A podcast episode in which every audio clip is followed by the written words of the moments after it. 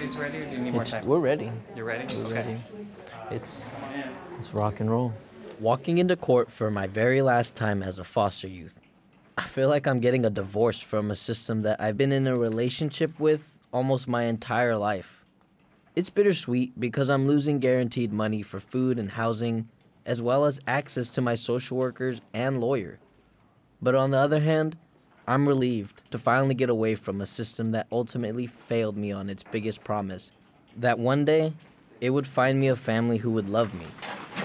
Good afternoon, let's go on the record. This is line six, the matter of Noel Anaya. Noel. Noel Anaya, thank You you. guys have been saying it wrong for 21 years? You know what?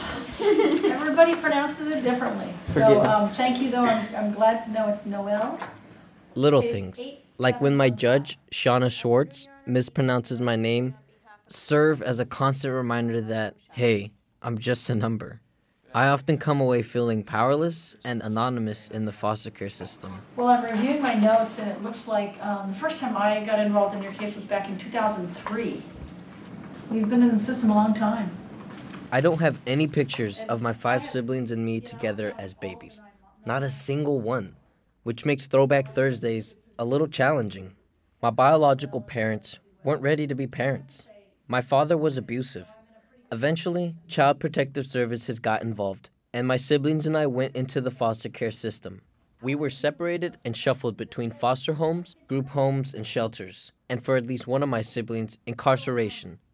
That's why it was really important to me to make a statement in court, going on the record about how the foster care system failed my siblings and me. I have to say, you have been pretty much one of our more successful young adults.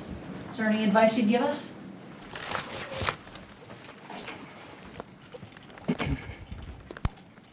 To whom it may concern, this is the year that I divorce you.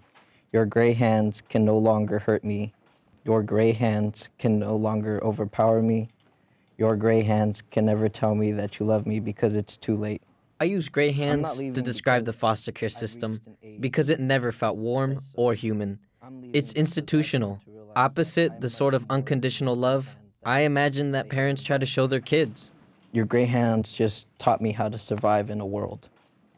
We never learned how to love ourselves unconditionally.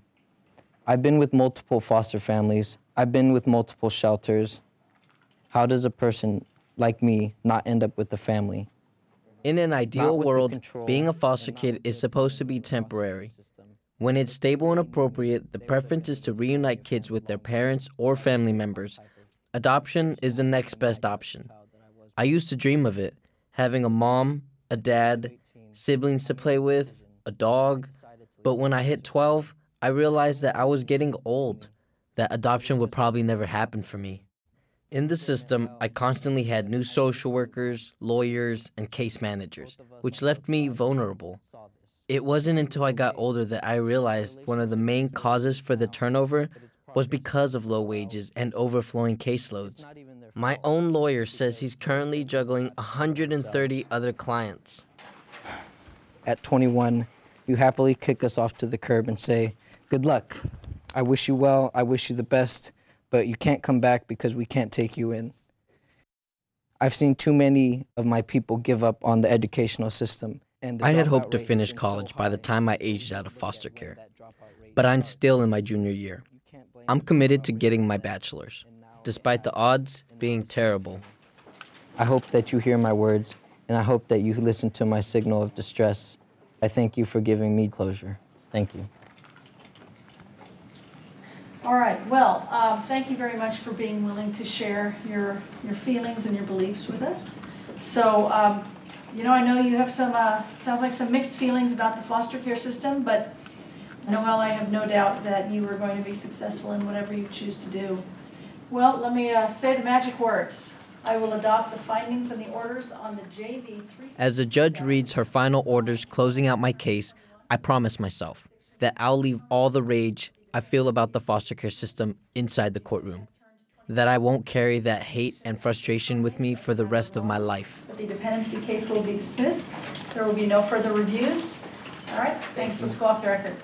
There's one more thing I need before I leave the courtroom for the judge to bring the gavel down on this chapter of my life. Is that it? No, no, no hammer or no, no. Okay, Want me to do one, the gavel? one time for right, the, please. the gavel, hold on. All right. You know we never do that in real life. I felt goosebumps when the gavel slapped down on my judge's desk. Happy because I'm no longer cared for by a system that was never that good at actually caring for me. And I'm anxious too about what my life might be like next. Take care. You too. I'm glad I was able to come. All right, you too. For NPR News, I'm Noel Anaya.